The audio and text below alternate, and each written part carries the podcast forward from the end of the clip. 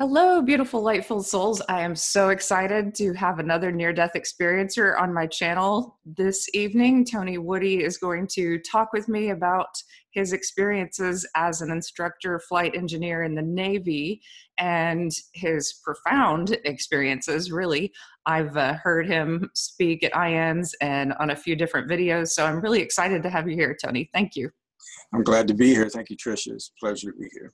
Yes, and I do want other people to check out the links to Tony's website and other places. And also I have a near-death experience summit with several different speakers that I want you to check out as well. But my first question to you, Tony, is you had your experience at 24. I was around 22 when I had mine. So there's a really clear line of who I was before and after. And I've heard you say something similar. Who were you before and who were you after? Before? I was married, had about a three-year-old son at the time. I had about 3,500 hours flight time experience in the military already. I was an instructor, flight engineer by then. Grew up in a small town in East Texas, joined the Navy at 18 years old, had a Southern Baptist religion in East Texas, and that was my belief system. And everything changed in one Wow. So yeah, I think I heard you say on a video that you went and you told your experience to a minister. Was that a Southern Baptist minister and it wasn't accepted? Not Southern Baptist. By then I was in Hawaii. I was stationed in Hawaii. We were going to a Baptist church, but it wasn't Southern Baptist. There's the difference. Yeah. Yeah. And was it accepted, your near-death experience? Or? No, not at all. Nope. Matter of fact, the guy he just didn't say anything. He kind of tilted his head and gave me this odd look. And then he just turned his back on me and walked away. I was dumbfounded. I needed help. That's what I needed. Do you think, and I've been thinking about this recently, that our experiences are so emotional and they're so profound and they're so experiential? Like I've heard you talk about how close you felt to God and that love and how it was overpowering. Do you think that perhaps it's too much for some people, our stories? I've learned over time that in the beginning I needed to talk, I learned quickly I couldn't talk to anybody in the military about it. I had a secret clearance at the time, and I was a flight engineer, instructor. You start talking like that, and you're not going to be flying much longer, or be in the Navy much longer. And I clearly loved what I was doing, and I wasn't about to give that up. So I clammed up, and that's not healthy either. That doesn't work. The light in you is going to come out, like it or not. So, rather than fight it, let it. But I didn't understand what was going on. I didn't know any of that. And, so do you feel like your belief system changed almost immediately? I know mine did, and I couldn't see the world the same. I don't know about changed instantly. I'm an engineer, okay? So before I change anything, I investigate and make sure I know. And I knew the standard because I was there. I was in the light, so I knew what I was looking for. I just didn't know where to find it or how to go look for it. I didn't know any of that. And it took a long time, but for the first 20 years, pretty much, I just didn't talk anymore about it. And that created all kinds of problems in my life. I ended up, cost me a marriage. That stuff happens. I might have gone into detail about that, but it was a struggle. It was a tremendous struggle. I think a lot of that could have been avoided had I simply been validated in the beginning and let me talk about it as if I were normal, because I am normal. I just needed some help, that's what I really wanted. One of my big pushes and big hopes is that we as near-death experiencers can bridge that gap between a lot of conservative Christians and Christians, and we can strengthen their faith, not frighten them. I think these experiences are so overwhelming to some people when they hear, and we're passionate about it. I'm like, I know God. And the reason it's overwhelming to them is because I don't know how to make them feel it, and they can't imagine what it feels like when you're in the light. If I could just touch someone and then have them have that experience, there would be no fear. There wouldn't be no, you're crazy. There were none of that. They'd be like, I can't wait to tell somebody. You know, that's what happens. I know. I feel like I need to lead meditations where we just allow people to imagine what it's like. I mean, I've heard you talk about all the mothers on earth, you know, sending all their love, and that's not enough. I felt like I was surrounded by love in ways that it was like a bubble of love that was like a blast, an atomic blast of love. Like I can't even describe how much love it was. I never wanted to leave that much love. Nothing else I want. And, and so I wish that there was a meditation. I wish there was a way to just like make people feel for just a little while how amazing that is. Just an instant is all it needs. That's all I need, an instant of that. Yeah. It's still happening to me sometimes. I don't control it. I don't have that full blown lighting. I tell you what happened. And I'm not going to use her name because I don't want to, because it's her privacy, you know, but she was my massage therapist that I'd been seeing for a couple of years. And this happened in 2017. And she was 7 months pregnant at the time and knew that she was going to have a baby boy named, and was going to name him Noah. I already knew all that. And we were friends. I'd been seeing her for a couple of years. So over time, as we got to know each other, we started sharing our lives a little bit about what's going on in them. And we would help each other through difficult stuff sometimes. And so both of us had some anxiety issues going on that morning about different things going on in our lives. And then after that, I started talking to her. You know, I was telling you, I know the standard that I've been looking for years and years, decades, well over 3 decades, before it came, the answers that I was looking for, I believe, for me, my answers came through this lady named Lilia, contacted me, had seen one of my videos, and found a way to reach me. And we ended up talking, and she started telling me about she's so funny. She said, I'm a girly girl. You know, I didn't want to sit down and listen to your engineer stuff, you know? And this was one of the early ones. It was long, and I wasn't very good at telling my story then. But she said, God kept telling me to go back and sit down, and she'd have to go back and finish it. And then there came a part in that video when I said, I've been looking for over 30 years, and I still haven't found what I think is the truth. And that was her impetus to call me. And so she started telling me about the Saint Germain Foundation and their books called the I Am Discourses and things like that, and how those books came into being. And so her friend Nancy had a 19-year-old son years ago that had been killed in an accident.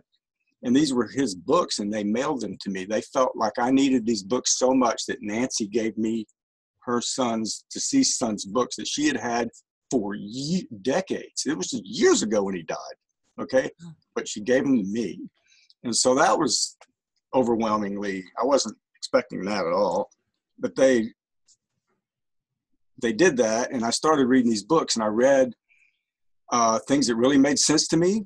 And I'm like, that's exactly what I was feeling over there. That's how it works. That's what I experienced. I know what that law of light is. It's called the law of love. And it dominates and is what controls and powers the whole universe. And nothing isn't powered by that, nothing.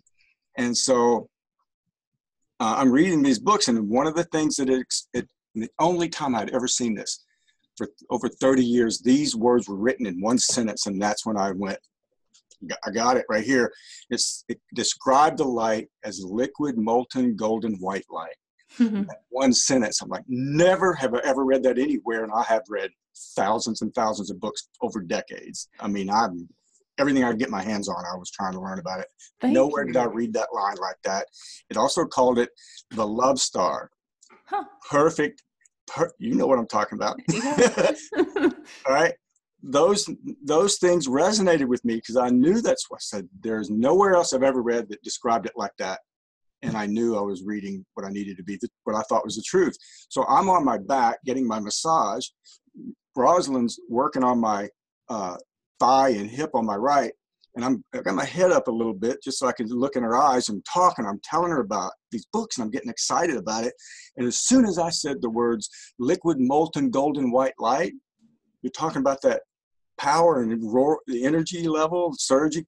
It surged through me, and it was like it was peace. It was divine peace. It was specifically peace, okay? God has a way of making this energy hit you, and you know what it's for. It's for peace, or it's for compassion, or it's for hope or love. Those things, each individual one has its own signal or something. I don't know what to call it, but you know what it is. And it roared through me. It was like a billion freight trains all at once. And just for a solid minute, I couldn't move. I couldn't talk. It cut my voice off. All I could do was drop my head back on the table, and I had tears going down the side of my head, and it finally subsided, and I could move again.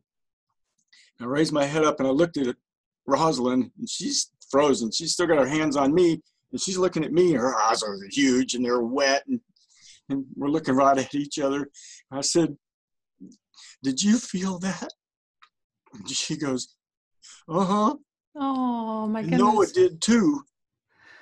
Wow. Yeah. Wow. You know, as we're talking about this, I think that energetically we near-death experiencers, and we'll have to talk about this in another show at another time, I think we are going to activate more and more people on an energetic level to this. I didn't do that. I want to, wait a minute. But it was God. Yeah, you understand that it had nothing to do with me. I didn't control it. I didn't ask for it. It was God's choice. And I had, all I was a conduit for God to do that. And I don't know. But I think that we're so in touch with it, and we know what it is that, you know, we beg for it in a way, like we miss it. So there is this chance that that God can work through us in those powerful ways. And I know that just hearing other people's stories kind of energetically puts me back in the light. And that's why I've continued to keep doing these interviews, because I might go in meditation and experience some of your light tonight, you know, that you experienced. And it is contagious, in a way that's why we need to go out and shine our own light. Because if one photon of love light penetrates someone else's heart, you just planted a seed. It may not be this lifetime or the next one, but it's planted and it'll grow. Because it never, ever fails. The light never, ever fails. No matter what we think's going on the outer activity here, we don't have the big picture at all. Not even close. So that's where faith comes in, and believing that, you know, it's all for a reason and a purpose, and we're being protected, and we're precious. We're all loved so much, every one of us. And I don't know what the total plan is, but it's going to be awesome. So I agree. And I want to take you back now to the story that you're asked to tell a lot. But before I do, why do you think it's important for all of us to tell our stories? I have my ideas. I think that probably a different group of people connects with you, and you open them up because of your military background. Yeah. But I think that all of these individual stories are important because different people gravitate to each one, but it really reminds everyone of home. It reminds us of our soul's journey and our greater journey and the importance of love. But why do you think it's important to keep telling these stories? Well, for me, I'm more focused on the military aspect of it. I mean, I'll help whoever I can that comes into my life that God puts there, because that's what we're here to do. But, you know, my focus is trying to help the military because they're suffering. You know, it's just about that. I don't want them to suffer anymore, anybody, with that, the mental torture and fear of, oh, God, doom's coming. I'm going to die. You know, no, it's not. Yeah, you're going to die, but just your body. The rest of you is going to have an awesome ride. I've had some amazing things in my career in the military. I've been all over the world. I've flown at 200 feet off the water. I've been at air shows doing 300 knots at 300 feet in a 90-degree bank over the field. I've been upside down on purpose in an airplane doing defense air combat maneuver training before Gulf War I. Stuff in a 4-engine heavyweight, okay? And that's not a jet. We were in a 4-engine airplane upside down. That kind of stuff. And it just none of that, as fun as it was, is anywhere near the thrill ride over there. Right. I'll trade all that. As much as I love being a flight engineer, I'd give that up. I'd give up any of it. None of this is that good, that wonderful, that perfect. Yeah, so I totally agree. There is no risk. There is no drug. There is nothing on this earth. There is no love that compares to that love. There just isn't. And so we're always getting pieces of it here. And the best that I can do, I don't know if you feel this, is I just want to bring it through me, you know, and that's part of why I tell my story too, is it helps me connect to it and bring it through to the world. And so your story is a powerful one, and it's an interesting one. So if you would begin with that flight and give me some background. I don't really know that much about Navy flying, so. Oh, well, it's a little different from your typical flying in the civilian sector, obviously. But it's a 70-ton, four-engine, heavyweight turboprop aircraft called a P3 Orion. I've got a little over 10,000 flight hours in them, but I started learning how to fly in the plane, learning how to be a flight engineer in the plane at 19 years old. And by the time I was 21, I was already qualified flying as the sole flight engineer on the airplane, taking them out. So I got pretty experienced at it. By the time the incident happened, I had been flying, I think, about maybe 8 years, something like that, 7 years.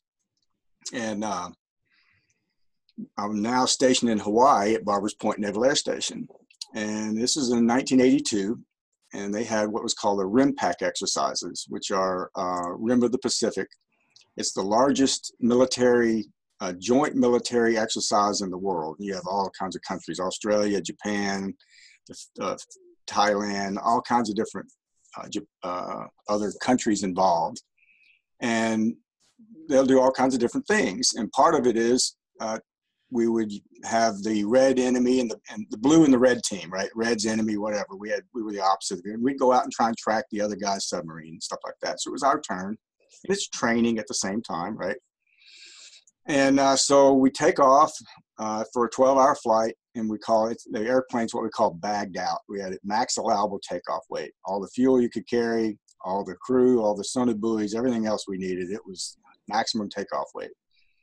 We get in the air, get to about 10,000 feet as we're headed out over the water to go do our mission, and we have a malfunction on number one engine, which is the left outboard engine, and we shut it down. You can't dump all the fuel you want, so we dumped what we could. We have to get rid of some of the fuel because you can't land too heavy because you have a maximum allowable land weight that you do not want to exceed, or you can damage the aircraft if you hit too hard. Structurally, it would never fly again, so we burn fuel down, dump fuel, then burn down fuel for another 45 minutes and went back to declare an emergency and land. We came in to land on runway 4040 left, 040 is the heading. Parallel runways, runway 4 right is however far away to the right, a few hundred yards. And when you make a emergency landing and declare an emergency landing, they will have fire trucks or emergency fire equipment right on the side of the runway, and they'll sit in an angle, and as you go by, they'll pull in and go behind you, and then the next two as you go further down are pulling behind them, and so there's always somebody right there in case something goes wrong and they need you need them in a hurry, and usually that's a good thing, right, having them right there ready. Not that day. For whatever reasons, the pilot put in incorrect rudder when we landed, and you expect a swerve with an engine out on the left side to swerve to the right because you have more reverse thrust on the right side because you got two engines pulling there than one on that. So you're going to swerve. So you use the rudder to control it and get you back on center line on the runway so you can stay on where you need to be. For some reason, he put in incorrect rudder. Now, when we landed, because we were so heavy, we were way faster than our normal airspeed and for usual landing weight. To give you an idea of the difference in weight, normally we would land at the end of a long flight, we'd have 8,000 pounds of fuel left on board. We can carry a total of 62,000. And are you landing on a ship or are you landing? On runway. It's on a regular runway. So there's parallel runways. You got two of them and we're on the left one as we're coming in. But and we departed it to the right toward the other runway, fortunately. But anyway, where was I? Forgot what I was saying a minute ago. So we're headed off the runway. Oh, the rudder control. So he starts putting in incorrect rudder. And at those speeds, because we're going so fast, like I said, instead of landing with 8,000 pounds, we had 42,000 pounds still on board. So we're really heavy going in fast. 135 knots when we touch down. That's over 155 miles an hour. Things go wrong at those speeds. It happens in a hurry. And all of a sudden, as we departed and started going to the right, I'm thinking he's going to correct with a rudder and get us back on center line. And it went harder, right? Because he put in more incorrect rudder, thinking he's putting in proper rudder, and it made it worse. And that's it. We're going off the runway. The next thing I know, I've got a fire truck headed right at my right wing. And I'm dead, and I know it. I got death coming at me at over 155 miles, 135 knots, and there's nothing I can do about it. You will not believe how much can go through your mind in about 3 seconds when you think that's all you got left. And my son and my wife and my family, and I instantly knew what all mattered most. And I was about to lose it all. And I was terrified. And in that moment, all of a sudden, I'm out of the airplane. And by that, you mean your spirit? I'm out of the airplane. I'm up above the airplane going, whoa, I don't know what's going on. I'm confused. I'm like, but I'm also still in the seat. I'm both places. And I'm seeing everything in super slow motion out all of a sudden too. Everything changed, this temporal distortion. I don't know what to call it. It was this slow motion thing. It was just all changed. And I didn't understand what was happening. I was very confused and very scared. And the me that was outside, though, was just as calm as just like I'm watching, observing, you know. I might as well have been watching a YouTube video. It was that, you know, just observing and seeing things, not making any judgment of any of it, just watching everything. And whatever my attention got focused on, so the me in the flight station, I'm worried about, I'm thinking the number, either the right engine, number 4 propeller, or the wing itself, or the main landing gear, something's about to slam into that fire truck. That's right. That was when my body jumped, my soul jumped out of my body. And then I could see the blades spinning on the number 4 propeller, and I watched 2 of the blades as they came around. Now, this plane's moving forward at 155 miles an hour, right? The blades are 13 feet in diameter from tip to tip. They weigh 2,200 pounds apiece. The engine, all 4 of them do, the propeller system. 2,400 pounds, turning at 1,020 rounds a minute, moving forward at 135 knots, and it gapped the front left corner of that fire truck. And one blade missed the front section of it, and the second one passed back the back side of that corner, and then it went on by. And I could see the guy on the silver suit, water cannon on the top, screaming his head off as the wing went over everything and missed by inches or whatever. I don't know. It was unbelievable. And I could see everything. I had unbelievable awareness. And that's when things got really strange. And I started seeing all this debris in the air. I saw this Pepsi can fly by the window. So me in the seat seeing things. I could read the Pepsi can, 10 ounces. I could see this fluid coming out of it. I could watch it all atomize. And then as anything that was in the air as this thing expand, as my, I guess my consciousness expanded or something, but as this thing evolved and we were moving, more dust and stuff was thrown up in the air because of the plane throwing everything around, because we're now between the runways and planes don't go there. So there's a lot of debris, little debris stuff there. And everything that was in the air, I knew where it all was. Every one of them. I knew exactly what it was going to do. I knew where it had been, where it was going, and what it was doing on the way. And what should have been a totally chaotic experience had this feeling of sublime perfection going on that I didn't, it was effortless, just effortless. Yeah. I don't know how else to put it. It's just effortless. So how did you know that it was not a daydream or a dream or, you know, stress induced or PTSD? In that moment, I didn't know anything. I'm just trying to figure it out. All right. Really? A second ago, I'm doing my job. I wasn't drunk. I wasn't on drugs. I wasn't unconscious. I wasn't out of oxygen. Right. I wasn't on any of that. I was sitting in the center seat of a 70-ton, four-engine heavyweight airplane doing a three-engine emergency landing as the flight engineer doing my job when it happened to me. Right. And then suddenly time and space are different. They don't have the same meaning. And that's will rock your world. All right. And so as we're moving, and we ended up going all the way across the asphalt between the two runways and ended up half on, half off the other runway. We came to a halt as we stopped, and all of that, I call it fractured consciousness. I don't know what else to call it. That it all just back into me into the chair, and I'm trying, you know, so raw. It's like, what the hell was that? You know, yeah. I look at Mr. Duffy, and I still to this day am not sure if I said it to him, because things were so bizarre when all that stuff was going on that it was not normal functioning of the mind or whatever was going on, or consciousness or whatever. It was, everything was changed. So I didn't know when I looked at him if I actually said to him, "Did you see that?" Because I wanted to say something, but I didn't know what to say yet. I didn't know how to word it, how to ask it, but I thought I said, "Did you see that?" like somehow to him. And he's like, "Yeah," you know, like kind of like, "Are you kidding me?" type sound, you know.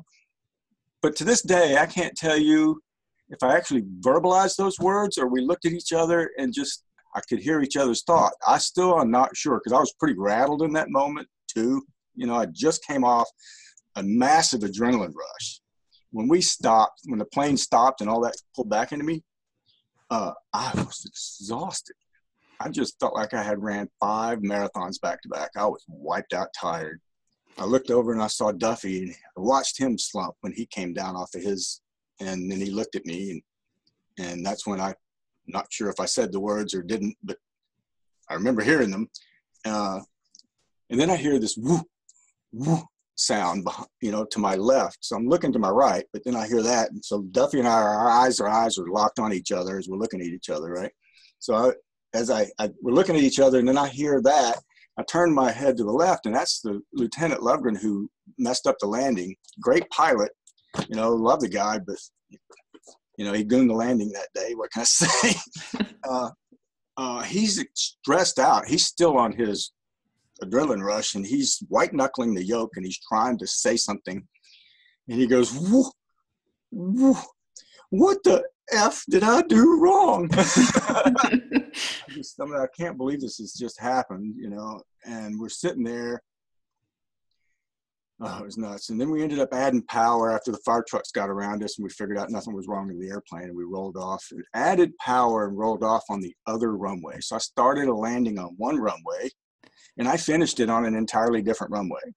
No, okay? So we go to the hangar, do all the post-flight duties, and I don't know what happened. I'm just kind of on automatic pilot and doing my post-flight, because I've done so many of them, I don't have to think about it most of the time. I mean, I do my duties, but then I went home, and I didn't really talk. I didn't know what to do. I was just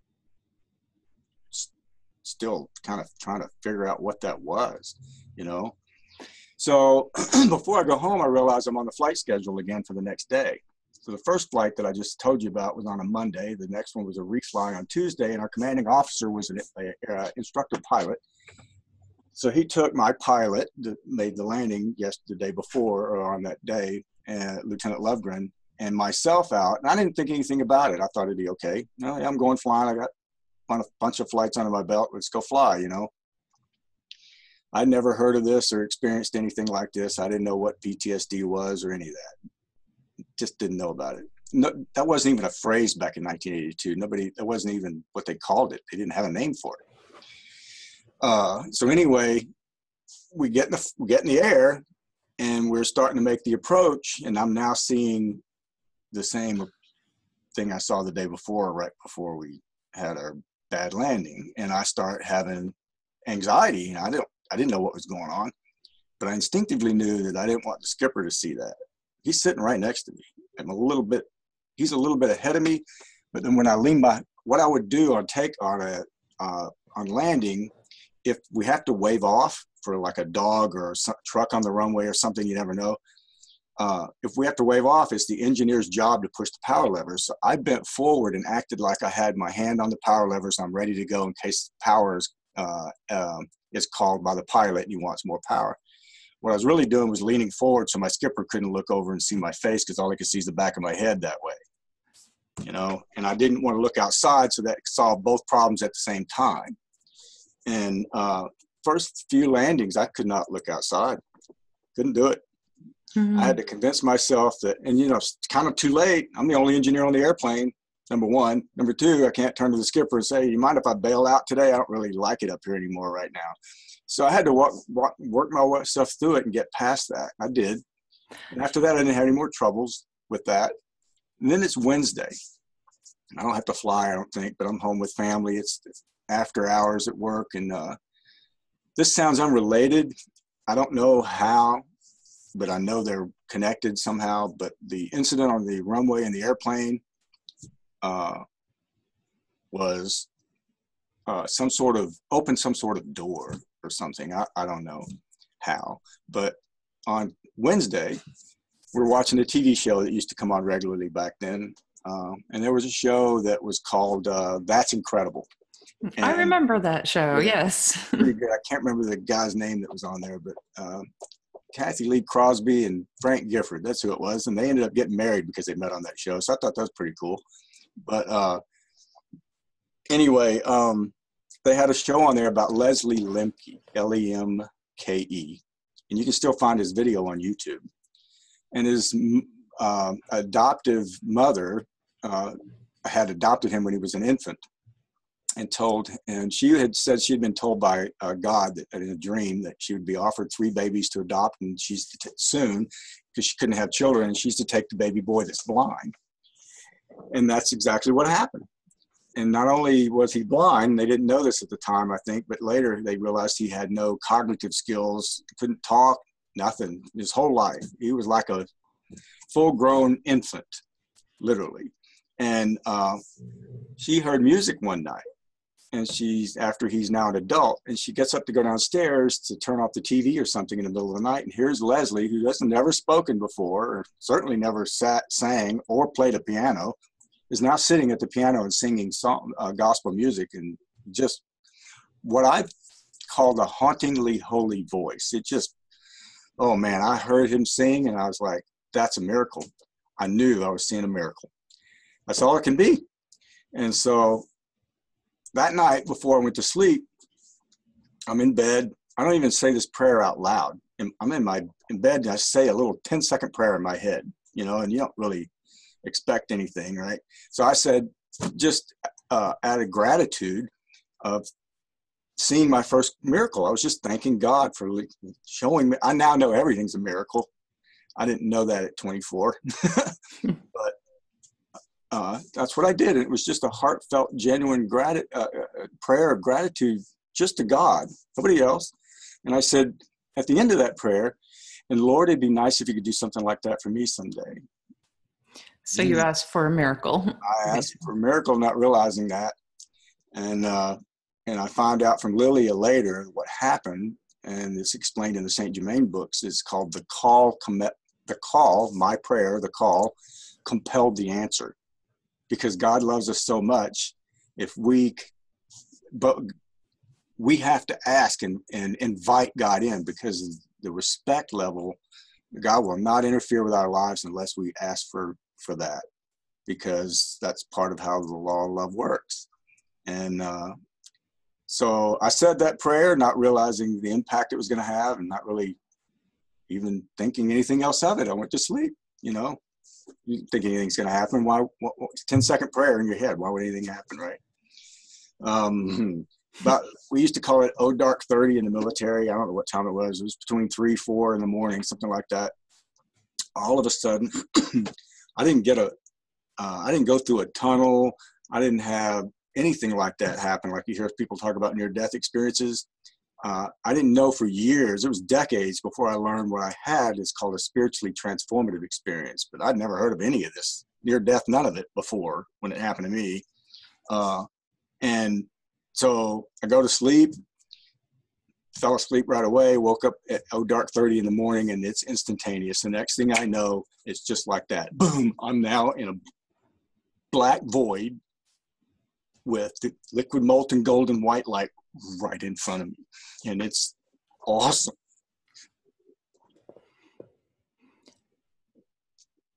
I love it how you get so emotional, because it is really the most powerful experience in the world to know that we're that loved, and it's an experience. Oh, I got big goosebumps right now. Everywhere. Oh, I love that. So it was. I was just dumbfounded. I couldn't believe what I was seeing, feeling, and experiencing. Just jaw-dropping beauty. The first thing you know instantly is you're in the presence of your creator. You flat out know it. There's nothing else that can be. Nothing. Nothing. You know it. That being is in command, and you know it. I don't mean command in a, I'm going to control you no matter what thing. It's a loving, I've got your back. Nothing's ever bad going to happen to you. I don't know how to put it into words. It felt almost parental to me, but I was contained. It's like I had freedom, but also I was completely safe at the same time. And I don't ever feel that in body, you know, where you have total freedom and total safety at the same time. And you're just like showered with enormous amounts of love. And power. The power was immense power.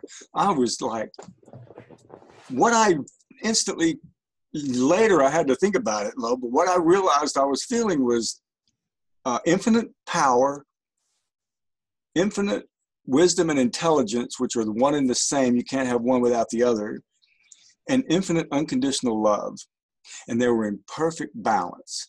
But God wasn't concerned about that stuff when I showed up. God only wanted to throw a cosmic scale party and go, it's Tony's piece. But there was no sound. It was perfect. Okay? Silence. God has perfected silence. Think about that. Is there any place here that's ever really silent? Even if it's in a quiet room, what are you going to hear? Your heartbeat, your breathing, something. Not there. It was perfect silence. Divine silence. That's an interesting way to describe it. Messages were transferred differently, but it wasn't, it was peaceful. No sound. And it was total peace, all of that. And so the love was the most profound thing. That's the first thing you know. It's unconditional and it's infinite. There's no limit to how much you can absorb if you want. It was unbelievable. And so, what was I going with that? Did you feel yourself changing when you were there? I mean, did you feel yourself just like absorbing more and more of it? Oh, it wasn't that I was absorbing it. It was ripping through me. I'm just in the way, you know? That's what it's like. It's rolling through the universe and I'm standing in the way. And I caught it all. That's what it's like. You're going to get it. If you're there, you're going to get it, and it's going to hit you full force. But it's wonderful force. So I was just dumbfounded, and I said 3 words. I remember saying 3 words. I said, just in a dumbfounded expression, I went, oh my goodness. And once again, The call compelled the answer. And I didn't understand this till years later when Lilia explained it to me. She goes, that good, and then goodness, all the goodness in existence blasted through me. It was specific. It was different from the love. It was different from God's excitement. It was different from God's joy. I felt those things about God being happy that I was back. Okay. But this was different and had its own tone, energy, whatever. And, goodness. And Lilia said that was your goodness because you called, oh my goodness. Mm. And I never thought about that like that. But what that means is we're all part of all of that. That oneness is not only God's goodness and God's love, it's ours too. It's part of ours. So we're God's children. And, you know, we're here trying to learn how to love like that. So I was just dumbfounded. I couldn't believe what I was seeing and feeling and experiencing. And then there was this, I call it the urge to merge moment. That's just all you want is to go further and deeper into the light. As that started to happen, I started seeing these, I'm staring at the light. I don't want to look at anything else. Okay. And you know what I mean by that. It's that you can't, you just focused on that totally.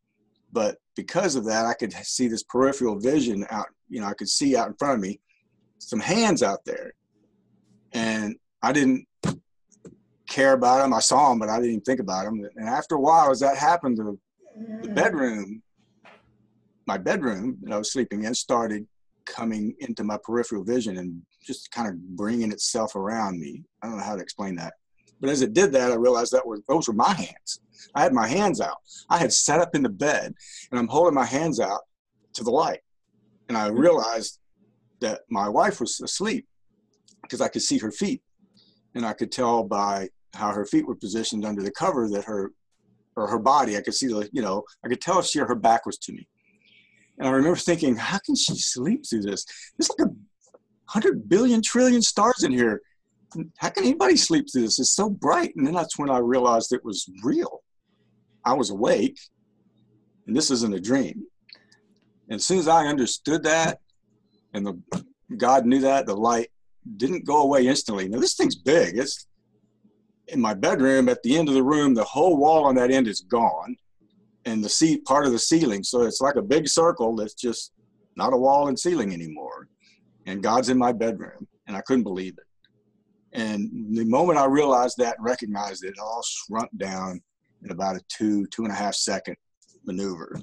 And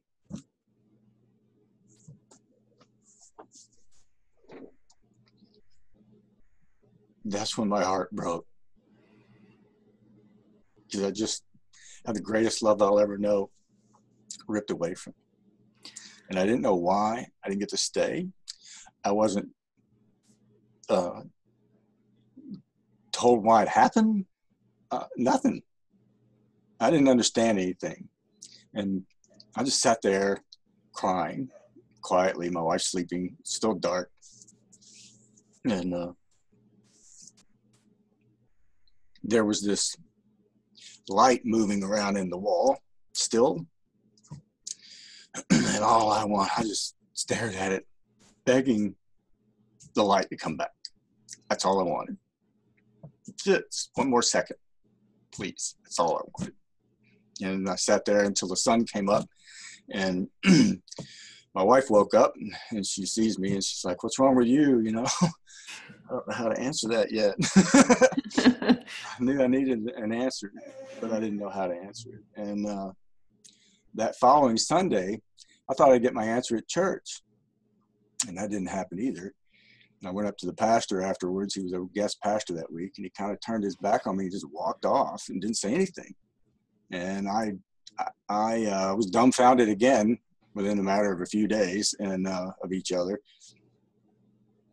And then the following week, I tried to go to another church somewhere else with my wife. And it was a bigger congregation. I'd never been there before. So at one point, they have this like open forum where you people raise their hand and out in the congregation to bring up concerns or whatever. So I needed answers, right? I'm just like, I don't care who's, I'm going to go, right? And I'm trying to get up and ask my question, and my wife knows what's going on, and she's grabbing my arm, yanking me back down, and I pull my arm away. I'm like, let go of me. I literally said that out in church. Everybody's seeing this, you know? And I needed answers, and I started telling a little bit of what happened. I started crying again, because you can't not do that. And it was a long time before I could tell my story where I had real good control of my emotions and be able to pull it back in. But I got some sort of lame answer from that pastor too, in front of everybody. And I knew it wasn't the right answer, because I knew the standard, even though I didn't understand that yet. It was only four days old. Right. So I ended up out in the parking lot. Another military person who was an officer came up to me, and I don't know if he knew I flew or he'd seen me before or something, but he kind of knew something. It was a long time ago, so I can't remember the details, but I remember him telling me, you don't need to be talking about that anymore. You know? Really? Yeah, if you're going to be in the military, I suggest you should not talk like that. He wasn't ordering me, but he was walking up saying, you know, you probably won't get to stay in if you keep doing that. And I had not considered any of that. I mean, it was 4 days old. So I'm getting hammered with all these different. And that's the weird part. We come back to our lives, and we come back to other people's judgments of what we just experienced. And we come back to traditions and all these different elements. All I can keep thinking is, but you don't understand. But right? You don't understand. We've just shoved all this amazing consciousness into our forms. And then people are making, judgments about where we are. I want to fast forward a little bit, and I'm really curious about how you help people in the military now, and how people found you after you've told your story and they've told you their stories, and have you counseled some people? Well, I help anybody I can if it comes up, and I've learned to be more discerning about it, because there are people out there that will try and take advantage of someone that they think is too nice. Yeah, that's happened before too, so I've had to learn how to see. Yeah. I know that's the other downfall, isn't it? Because we come back and we see the divinity in everyone. We become vulnerable if we're not careful. Yeah. How do you do that personally? That might help other near-death experiencers or just people who are somewhat innocent. How do you discern? I've decided to wait until the opportunity comes up that the subject matter can naturally progress in that direction. And it's a synchronistic thing for me. I will know. I've decided, instead of trying to push it on everybody, because that's Tony's will, wait and let God's will show up, and then I'll know what to do. So that takes practice over years to learn how to do that and figure that part out. And in doing so, I've learned it's a lot more interesting path too. Yeah. But how do you discern who is possibly going to take advantage of you and who is not? You can just tell after a period of time who's being genuine with their story and who's not, or they will say things that they think you want to hear about the other side or something, and that's not right. Okay, just no. And it's kind of like, how does a chief petty officer, senior enlisted rank, know when his junior troops isn't really performing well or doing right? Because you've got the experience. Okay, that's why you know. And I don't know how else to put it into words other than intuition, experience, and having been there, done that, the difference. Yeah. And early on, you're so overwhelmed with all your emotions, and you're so needy for help and answers that you, especially if your early days, it took me years to be a lot more comfortable with talking about it and being able to open up about it and not sound crazy. Yeah. And I wasn't in your situation, in the military, but I knew, lived in Texas, and I knew not to talk too much about the after effects, the intuition or the psychic flashes or any of that. But, and I didn't meet with a lot of support either, so I do understand that. But I did stumble into spiritual communities, and I did go hear Daddy and Brinkley speak, and I did hear, you know, like early on some different near-death experiencers, and so then I felt, you know, like I'm okay to talk about it.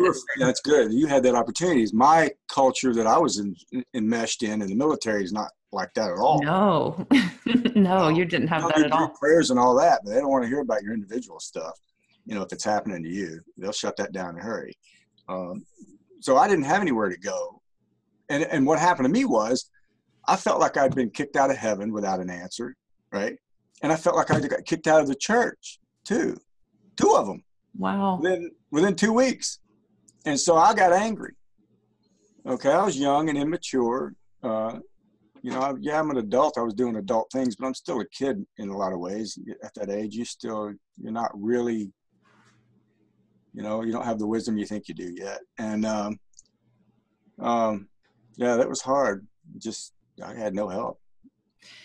Yeah, yeah. So when did you feel like, was it 20 years after, or was it 10 years after? When did you feel like you had some greater peace with the event and the answers? Was it IONS? Yeah. Like what? It was after I started getting involved with just speaking and coming out more. Mm. That's when I started. And then I started meeting more people and getting more perspectives and getting a wider understanding, and just, you grow, you evolve. And God brings the right people into your life. If you seek, ye shall find. It'll be brought to you. It might take a long, long time. It took me over 3 decades to find my answers, you know, and I got them through the Saint Germain Foundation and the Saint Germain Press. SaintGermainPress.org. That's where you get them. Well, I love that. And I love how each journey is a little bit different. And I do think that, you know, mine happened in 94 and I was in Austin. And so there was a little bit more, you know, there were pockets of spiritual groups and meditation groups who were very open to talking about these kind of things. And I think now when people come out, they have so much support and they can integrate these experiences so much quicker than they used to. Yeah. Well, mine was back in 1982 and none of that existed. I mean, yeah. I think IONS was out, and the first book I ever read that had anything to do with that was a couple of, I don't remember when it came out, but it was the first one that, what was his name? Raymond Moody wrote Lessons from the Light. Yes. And that's when I knew I wasn't crazy. You were like, yes, there's others like me. There's others who are as brokenhearted for that light. I wasn't crazy. Yeah. Yeah, I do call us like people who are a little bit brokenhearted from our experience with God, you know, because we just forever long for that love. It's all that. That's the only true existence.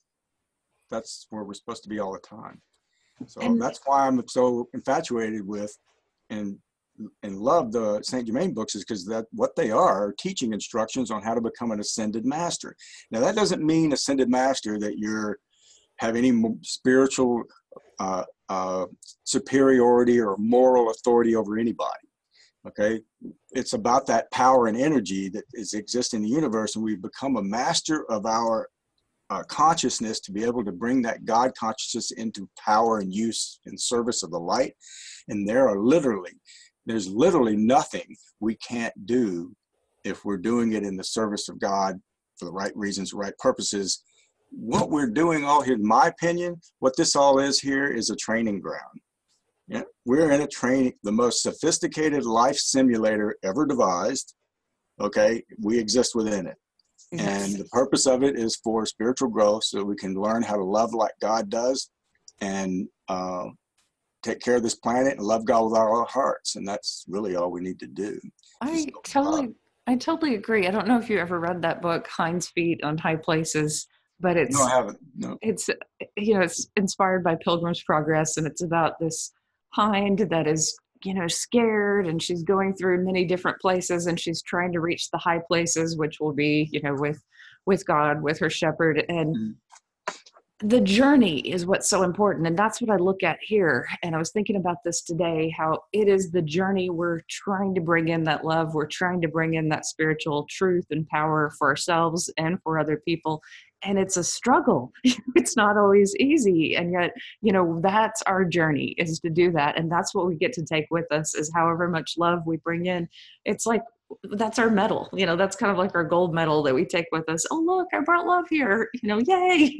You know, and that's the, that's the beauty of it. And it's, you know, that we get lost in thinking it's so many other things, but you're exactly right. There's nothing we can't do with that, with bringing in God's power. I mean, as long as we're doing it for the good of humanity, then we will be given the tools. Yes. Yeah. They will show up.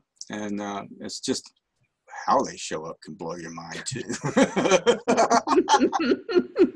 I know, right? One of these days, Tricia, I'm going to have to sit down and tell you everything that's been going on. I'm not going to tell you what it's about because it's an ongoing investigation, but it isn't. I am the one that provided all the evidence and all that, so I'm not the one in trouble, obviously. But a lot of people are going to be in trouble, and I can't tell you any details because it's still an ongoing FBI investigation. But when I first got interviewed by the FBI, I told them I was going to wear that flight suit right there. I said, I'm going to wear that for a reason. If you can indulge me when I get there, please do so. Not crazy, but I'm going to wear my flight suit so you know who's showing up and why. Well, this flight suit's got like probably a dozen zippers on it. Metal. I'm talking about metal, right? You can see the wings. Those are metal wings on there. I've got big coin, a bunch of ink pens and stuff in there. I had a necklace on. I said, oh, this metal. So steel-toed flight boots, right? So I show up with my chief's hat on, big metal emblem of my chief insignia on my hat, my cover. And so when I get there, these two investigators tell me I've got to go. This is their facility, right, in their spaces. And they have a metal detector there, and I've got to go through their security protocol. Well, before I went there, I said a prayer, and I asked God to provide me with a sign when I get there so that I know whether or not I can bring up my spiritual reasons and my experiences with them so that they know why I did what I did and why it went down the way it did. And so I walk in the door and I get there and they tell me I got to go through their security protocol, and I walk through their metal detector, and it was like I was a ghost. It didn't make a sound. And they look at each other, and one of them says to the other, is it on? And the other one said, I think it is. And so she walks around and walks through the metal detector wearing normal clothes like you are, and it lights up. And that's when I knew.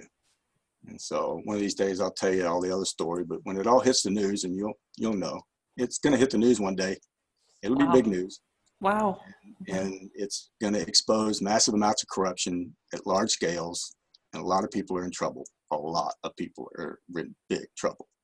But it's how that information came to me to make all that happen. And then I walked through that metal detector.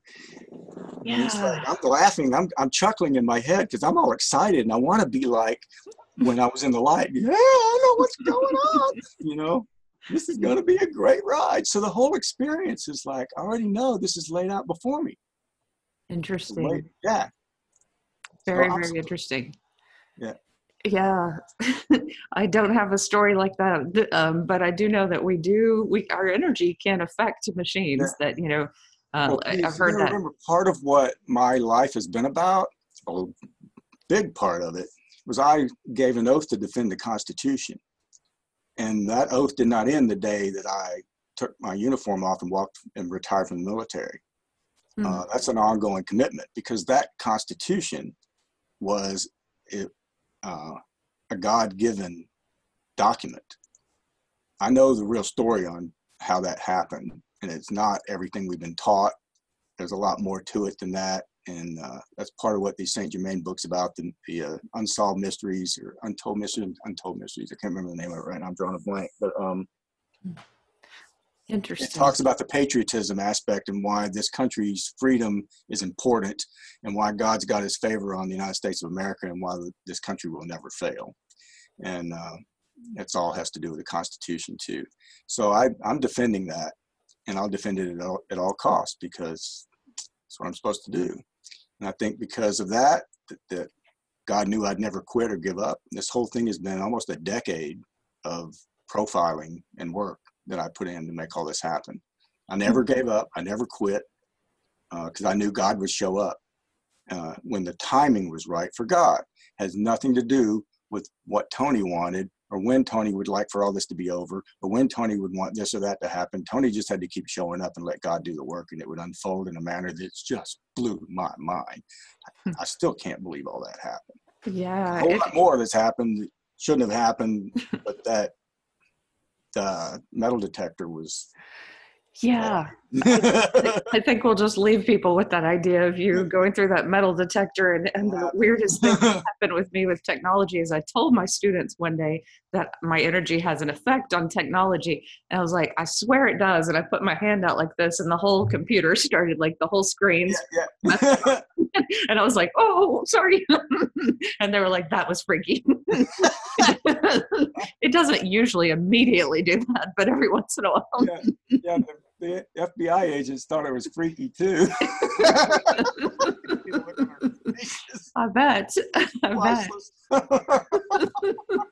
Oh, the unexplained phenomenon, little miracles here and there. That's still happening to me. So thank you, Tony, so much for sharing more of your story with me on my channel. I really appreciate it. My pleasure. And my last thing is, everybody, just go be love and your life will be fine. Yes, it's a verb, be love. I love that. And if you want to hear more from near-death experiencers, please check out the link below for the summit, which will be occurring on June 23rd through University of Heaven. And I'm so excited to bring so many speakers to that event. But thank you, Tony, and may everyone be blessed.